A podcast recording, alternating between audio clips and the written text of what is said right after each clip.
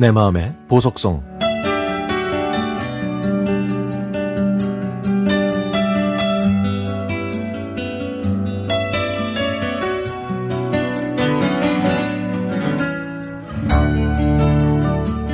44년 전 저는 고등학교 졸업을 앞두고 취업해야 하는 상황이었지만 저는 세상 물정 모르고 태평하게 시간만 보내고 있었습니다.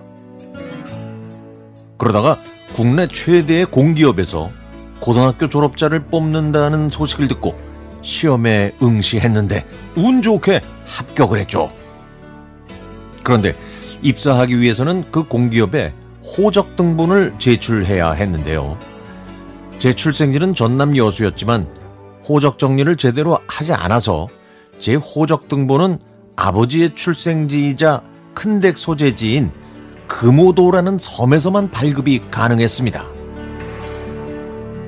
그래서 아버지가 그 섬에 계신 아는 분한테 부탁해서 그 호적 등본을 받기로 했죠. 그 주 토요일까지 회사에 호적 등본을 제출해야 했기 때문에 금요일 오전에 도착하는 여객선을 통해서 서류를 받기로 하고 그 시간에 맞춰서 뱃머리로 나갔습니다. 어, 근데 어찌된 일인지 그날 여객선 안에는 제 서류를 받았다는 사람이 없었습니다. 저는 다리에 힘이 빠지고 눈앞이 깜깜해졌습니다.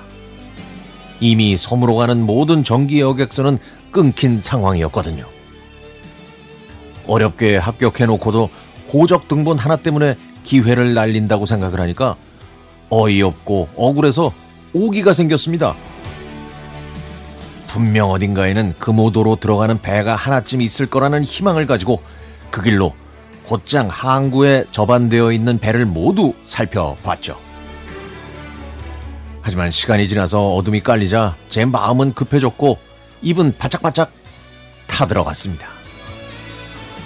그렇게 헤매던 중 사육용 오리떼를 싣고 있는 작은 어선을 발견했는데 그 행선지가 금오도 바로 뒤쪽 섬이었습니다. 저는 배 선장한테 제 절박한 상황을 말하고 어디라도 좋으니 금오도에만 내려달라고 막무가내로 통사정해서 어렵게 승낙을 받아냈죠. 워낙 촉박해서 가족한테 연락하지도 못한 채 배에 올라서 어둑해진 아름답고 황홀한 바다를 항해했습니다. 우여곡절 끝에 땀에 흠뻑 젖어 녹초가 된 몰골로 큰 댁에 도착해서 기척을 했더니 큰할머니께서 깜짝 놀라 맨발로 뛰어나오셨습니다. 자초지종을 들으신 큰할머니는 저를 데리고 면사무소 호적 담당 주사댁에 문을 두드리셨고 화들짝 놀라신 그분은 분명히 잘 챙겨서 보냈는데 그럴 리가 없다면서 제대로 확인해 봤냐고 오히려 저를 채근하셨죠. 그래서 다음날 새벽 일찍 면사무소로 가다가 그 중간에 주사부는 면사무소에서 잔심부름을 하는 사환이 사는 집에 가서 전달한 서류가 어떻게 됐는지 확인해 보자고 했습니다. 그 사환이 사는 집에 갔더니 어제 입었음직한 허름한 옷을 입고 자고 있던 사환은 아, 그거요. 하면서 바지 뒷주머니에서 납작해진 노란 봉투를 꺼내더군요. 아, 정말 그때 밀려드는 허탈감은 이루 말로 표현할 수가 없었습니다.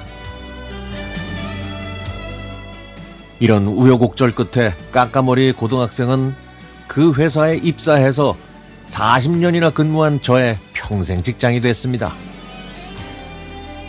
제 모든 청춘과 열정을 모두 바쳤기에 후회나 미련은 없습니다.